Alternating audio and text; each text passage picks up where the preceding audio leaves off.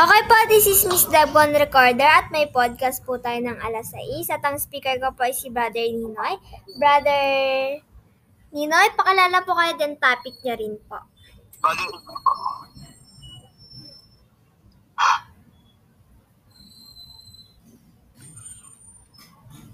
ah, inyo lahat, lalo po dito sa loob ng podcast.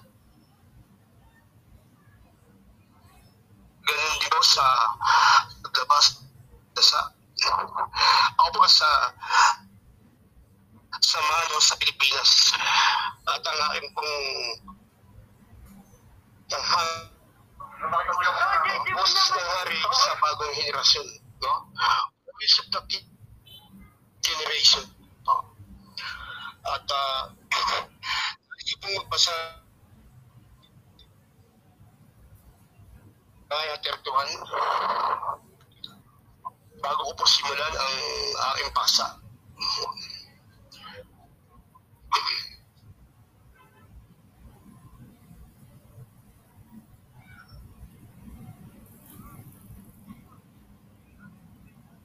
ang katuparan ang mga sinalita dito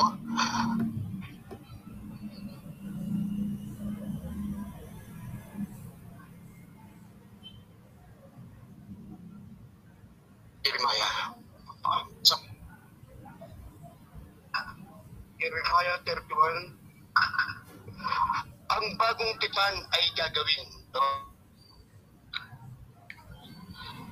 Ito pong bagong tipan na ito na aking pong paksa ay hindi po tumutukoy sa dating tipan at sa tipan na ikalawa no? Ang tipan ito ay gagawin ng Diyos ayon pa sa talata na aking pong babasahin. Ito po, uh, 31, 31. Narito ang mga araw ay dumarating, sabi ng Panginoon. Oh, that's the Lord po no? Ito po ay sa pamamagitan ng bibig ng propeta Jeremiah. Na ako'y panibago sa sambayan ni Israel at sa sambayan ni Juda. So pinalalanan po itong bagong tipan. Exclusive po ito. No? Israel at Juda lamang ayon po sa Biblia na ating pong binabasa.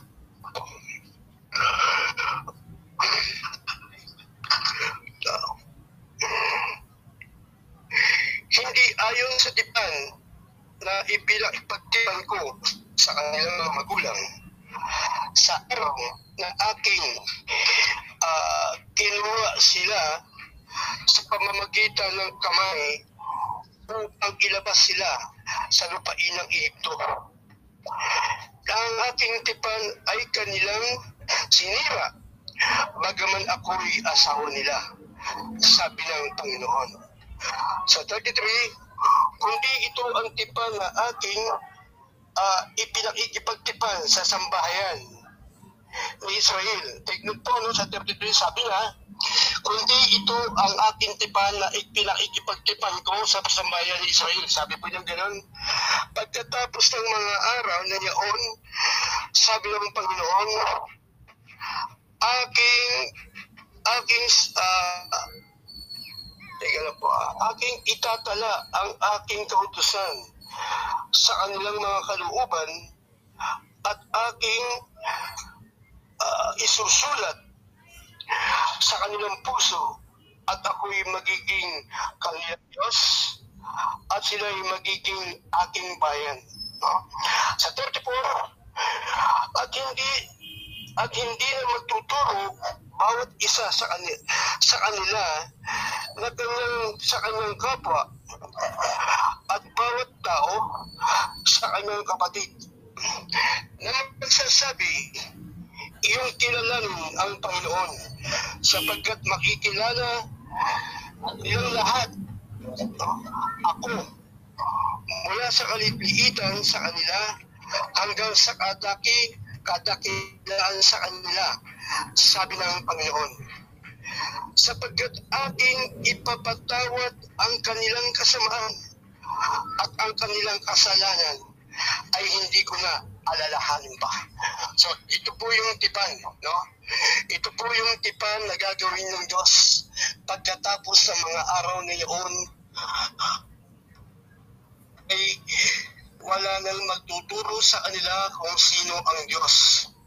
Mula sa aliliitan hanggang sa kadaki, kadaki, dakilaan. Yun po yung isa sa mga nilalaman ng tipan. Sapagkat sabi ng Panginoon ayon sa propeta Jeremiah ay isusulat ko ang aking mga kautusan sa kanilang kalooban, sa kanilang puso, no? At isip. Yan po ng Panginoon. At ito po ay exclusive po ito. No? Hindi po ito saklaw ang panahon kung saan uh, dumating ang Panginoong Kristo noon po, noon po siya ay nandito sa lupa. Yun po ay sakop ng pagdating ng ating Panginoon dito sa lupa sa kautosan umiiral mula kay Moses hanggang sa panahon ni Jesus. No? At itong tipan na gagawin ng Diyos para sa Israel at Huda, pagkatapos po, no, ayon po sa puno ng, ng kasulatan, pagkatapos po ng panahon ng mga hintil. Ayon po sa Biblia, kung titingnan natin ang kasulatan, sabi po ng, ng Pablo sa Aklat ng Roma, hindi ko ibig mga kapatid na hindi niyo malaman ang isang hiwaga na baga kayo magmangag marunong sa inyong sariling haka na ang katigasan ng isang bahagi ay nangyari sa Israel. O, ipinapakita po na yung tipan ang tinutukoy ni Pablo doon sa unang mga Israel na binabanggit sa Jeremiah na kanilang mga magulang. No? Upang pumasok yung buong dahilan. No? Upang pumasok ang kapunuan ng mga intil. So makikita po natin meron pong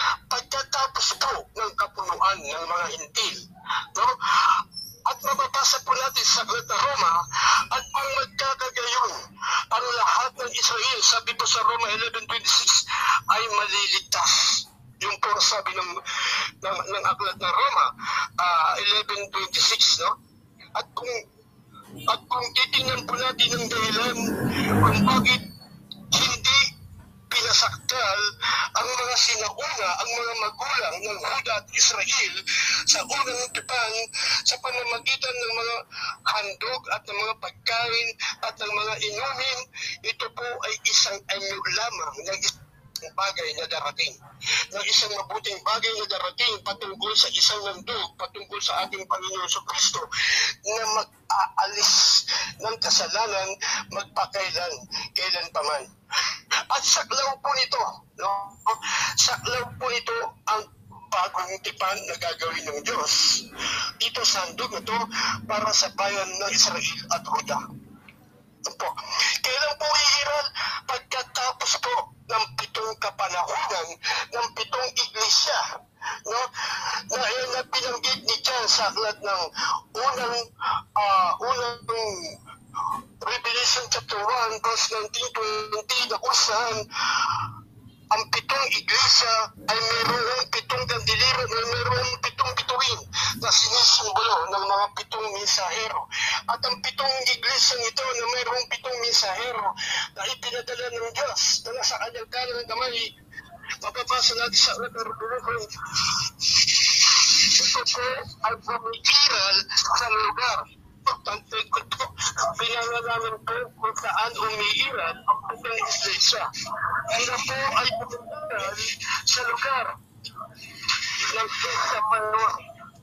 So hindi po sakop ng Isa Pasipiko ang pag-iral ng pitong iglesyang ito para sa Hintil. At itong iglesyang ito, itong pitong iglesyang ito umiiral sa lugar ng Isa Minor, pagkukunin ang nobya ni Kristo. No? Yan po kukunin ang asawa ni Kristo doon sa lugar ng Isya Minor. Bakit ko po sinasabi na doon lamang sa lugar ng Isya Minor at sapagkat ang Pilipinas ay hindi saot ng Isya Minor, ito po ay saot ng Isya Pasipiko. According to Bible, bakit kailangan ah, ah, bakit bakit kinakailangan dito magmumula ang panibagong events pagkatapos ng kabunuan ng mga hintil according to Bible. Mababasa natin sa Isaiah 24.15. No? Isaiah 24.15, babasahin ko lang po mga kapatid. No? Ah, ah.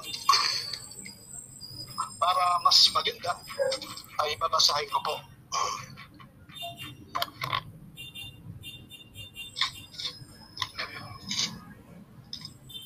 Isaiah 24.15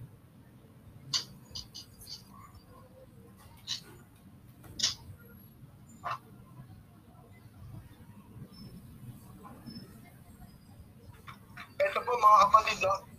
Ito pong propesiyang ito ni Isaiah ay bago po dumating, dumating si Prophet Jeremiah. No? Nauna po ang propesiyang ito kung saan luluwalhatiin ang Diyos. Na ikalawa, no? na ilalagay niya ang tipan, ang bagong tipan sa Huda at Israel pagkatapos po ng kapunuan ng mga hintil. At alam natin kung saan umiiral ayon sa Biblia, kung, kung saan umiiral ang pitong iglesia ng hintil, doon po sa lugar ng Asia Minor at hindi po sa lugar ng Asia Pasipiko.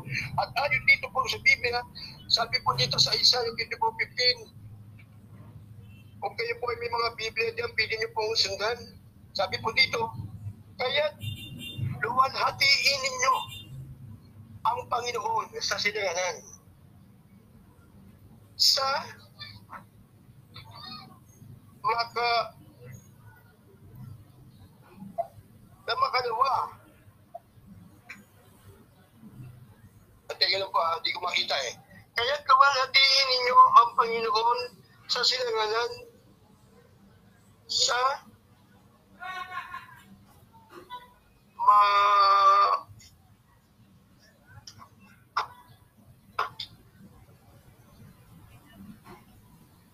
Ah, Okay, okay, babasahin ko po.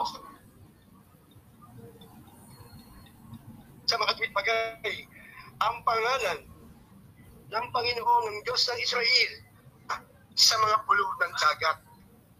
No. Dito po ay makikita natin ang sabi po ng talata, kaya't luwalatiin yung Panginoon na makalawa sa mga tuwid bagay mula sa silanganan sa mga pulo ng dagat. Sapagkat ang silanganan at mga pulo ng dagat ay isa sa mga lugar na kung saan pinuntahan ng mga Israel nung sila po ay nangalat mula sa Egypto hanggang sa kadulutuluan no? hanggang sa mga hanggang sa mga pulo ng dagat. Babasahin po natin ang Isaiah 11:11 para po sa ika ika ika ah, para po po ah, magkaroon po tayo ng ebidensya na tayo po ay hindi nagsasalita ng nakakahaka lamang at tayo po ay mangungusap patungkol sa Biblia. Sabi po dito sa Isaiah 11:11, babasahin ko po.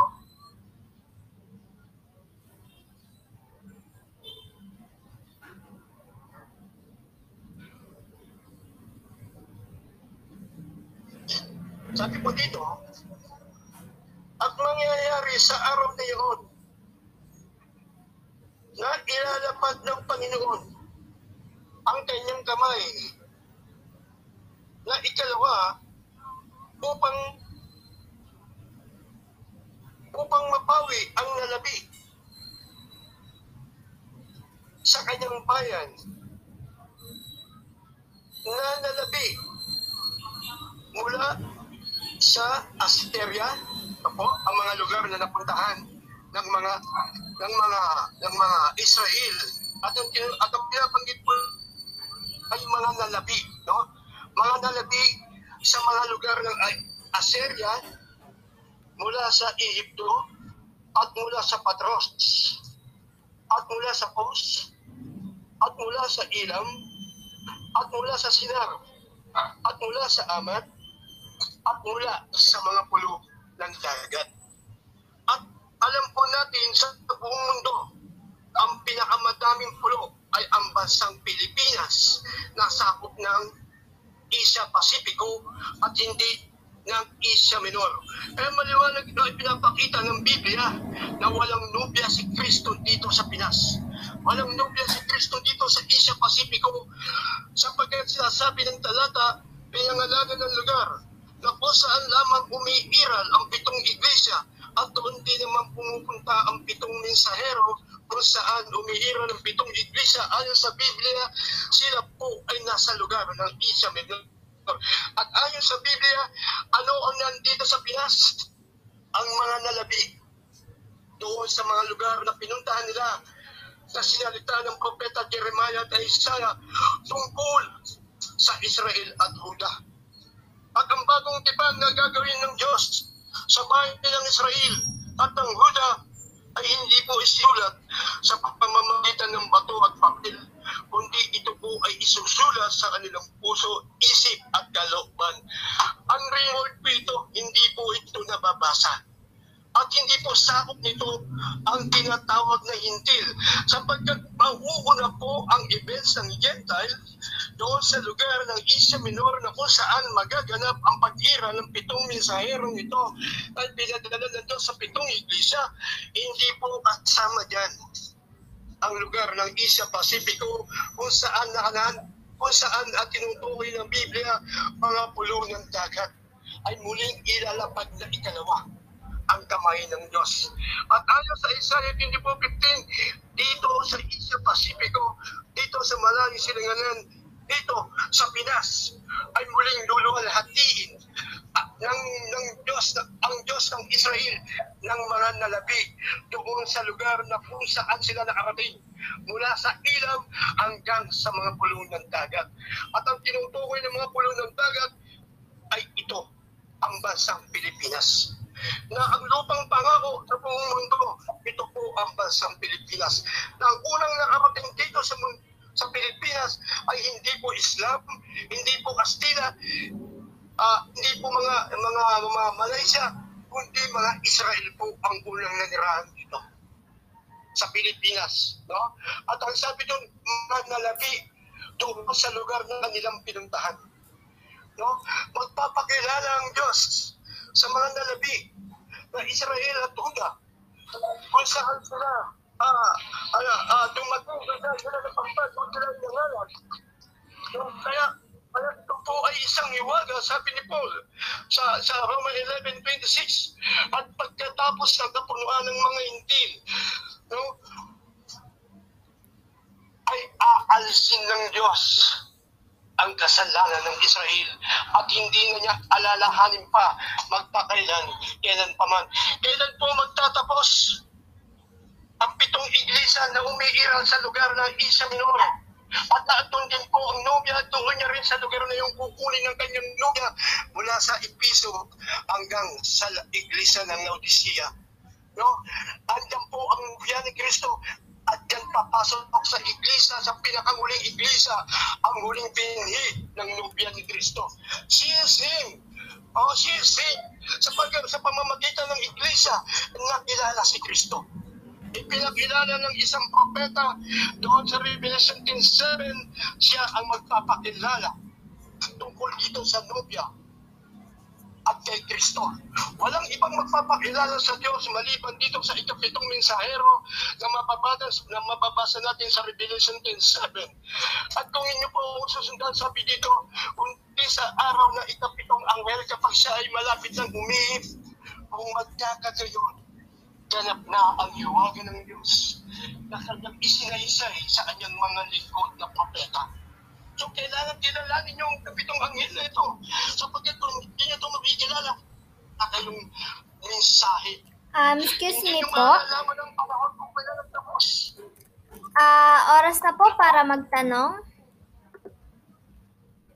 Po, Miss Lapton, maraming maraming salamat po, Ma'am Lapton. Ah, Ma'am Lapton, ah, po, ah, mga ilang tanong lang po ang pili ko sagutin. Ibig ko ba sabihin, Brother EJ, hindi sila maliligtas kung hindi nila makikilala yung yung sinumpang propeta. Ah, hindi naman po, kasi ayon sa Revelation chapter 20, may mga taong di sumamba ko lang ako ng hayop. Sila ay pinugutan, pinatay, at hindi sila nadala, sila natatakan, at sila ay binuhay at kasama ni Kristo maghahari sa loob ng isang libong taon. So, ano yung mensahe na dala ng ano yung mensahe ng dala ng uh, sinugong propeta sa kapanahon na ito? ang, ang, ang dala ng mensahe ng ikapitong propeta, ng ikapitong mensahero, ay para lamang sa nubya. Para lamang ah, sa dati na bayan, dati ng bayan ay ngayon ay bayan niya. No? Ito yung sara na ikinugtong. So, para lang sa nubya ang mensahe ng ikapitong anghel. At hindi lang yun, Iyahayag din ng ikapitong anghel ang hiwaga, ang hiwaga ng Babylonia. Ang hiwaga ng, ng, ng babaeng harlot, no, si Jezebel, ang tinutukoy ng Revelation chapter 17, iyahayag niya kung sino ito. At iyahayag niya rin sino yung Babylonia. At iyahayag din ng ikapitong anghel ang kasaysayan ng pitong mensahero at ang kasaysayan ng ang pitong iglesia na sinisimbolo ng pitong gandilirong dito at ang pitong bituin na mababasa natin sa Revelation chapter 1, 1920.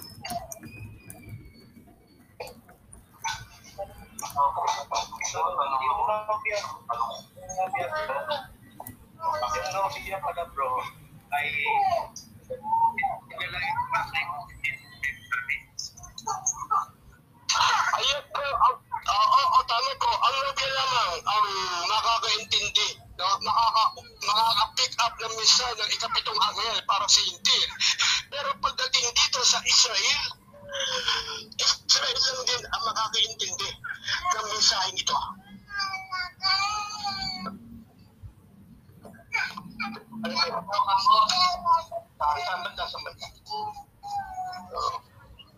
Okay po, may magtatanong pa po ba?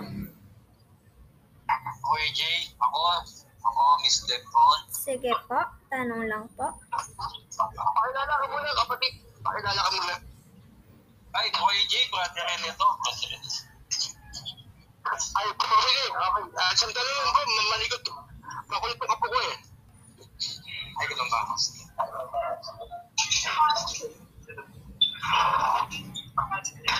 Baka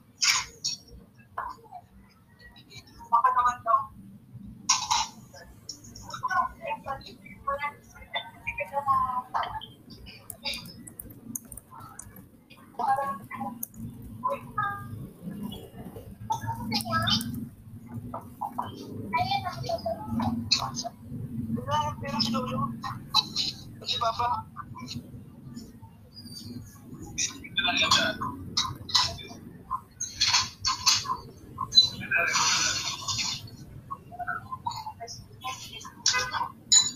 Pwede na ako. Ah, sige po. Oo, sige. Ah, mga tek, ah, sabi mo kanina, ah, nanirahan yung mga, ah, walang, hindi na niya, hindi na nirahan yung mga Mas- Malaysia dito, mga Mali. Ah. So, meron ka bang, kasi sabi Hindi mo, po. ang nirahan dito, yung mga Israeli. Oo, oo. Ay, Ayun, may, may, may, may, yun po. Ah, oh. Ah, wait lang po. Ang sabi ko, ang unang nanirahan dito ay ang Israel. Oo nga, oo nga. Wala ang unang tao sa Pilipinas. Ah, okay. Yun ang tanong, yun nga yung tanong ko. Oo, sabi ko kanina, nanirahan. Ang mga nanirahan dito sa Israel, ay dito sa Pilipinas, ay mga Israeli. Ngayon bro, ano yung referensya mo na ang mga nanirahan dito ang mga ninuno natin sa So, ibig mo sabihin ng mga ninuno natin ay mga Israeli. So, ang tanong dito, ano yung referensya mo po na may ilan natin sa amin na na yung mga nanirahan dito ay mga Israeli? Yun lang po. Papaki, ano, yung kanina, ako rin, paki-plan ko yung maingay.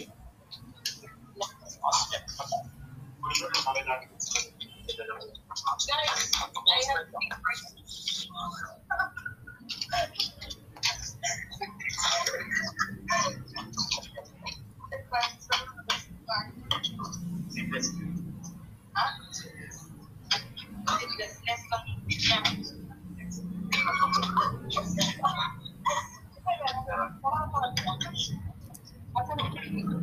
may magtatanong pa po ba?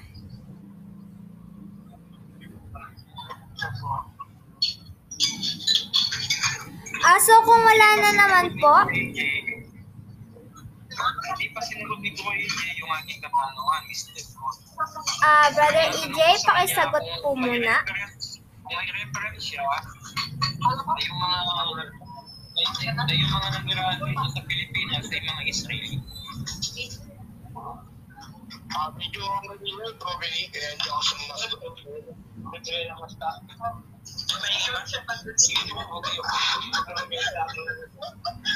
may naka-open kasi dyan, may maingay dyan. Ah, sandali lang pagkatapos ito. Pagkatapos ng tanong.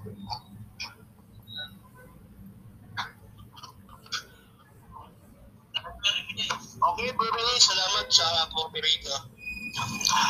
So, ang, ang reference po natin ay ayon sa Biblia. No? Ipinakita ng Isaiah 11.11 almost thousand thousand years, no? ang ipinangusap ito ng propeta Isaiah at saka ni Jeremiah. Bago dumating ang aklat ni ni ni ni ni ni ni, ni, Samuel so at ang bago dumating yung New, New, Testament ito po ay inihula namin yung malibo-libong taon na po ang nakalipas. Na sinabi niya ah, mula sa Egypto hanggang sa ilang hanggang sa Kos, hanggang sa mga puno ng dagat, ang mga nalapi doon sa lugar na pinuntahan ng Israel. Pinangalanan yung mga lugar na pinuntahan ng Israel. At ang tinutukoy doon, hindi yung mga magulang na nakarating doon, kundi yung mga nalapi. Lamang, sapagkat sila ay nanira sa mga lugar na yan na kanilang pinuntahan, kagaya ng Egypto. No? Ang Egypto ay apat na taon sila doon. No? At uh, kung natin po nakikita na reference po natin, babalik po tayo sa Old Testament na kung saan pagkatapos ng baha, pagkatapos po ng baha, ang tatlong anak ni Noah ay nagkanya-kanya po sila ng lakad. At si Sim, si Sim po ay pumunta sa kampong sinalanan. Si Sim po ay mula sa po Ah, excuse me po. Ah, i-close ko lang po yung podcast. Thank you, Ma'am Detrol. Salamat, Ma'am Detrol, sa oras. Maraming maraming salamat sa mga nakinig. Maraming maraming salamat po, Ma'am Detrol. Salamat po. Okay po, thank you po for tuning in our podcast, uh, Brother EJ. At don't forget to like, share, subscribe our Debaters Convention, FB page, YouTube account, and account. So, yun lang po at maraming salamat po ulit.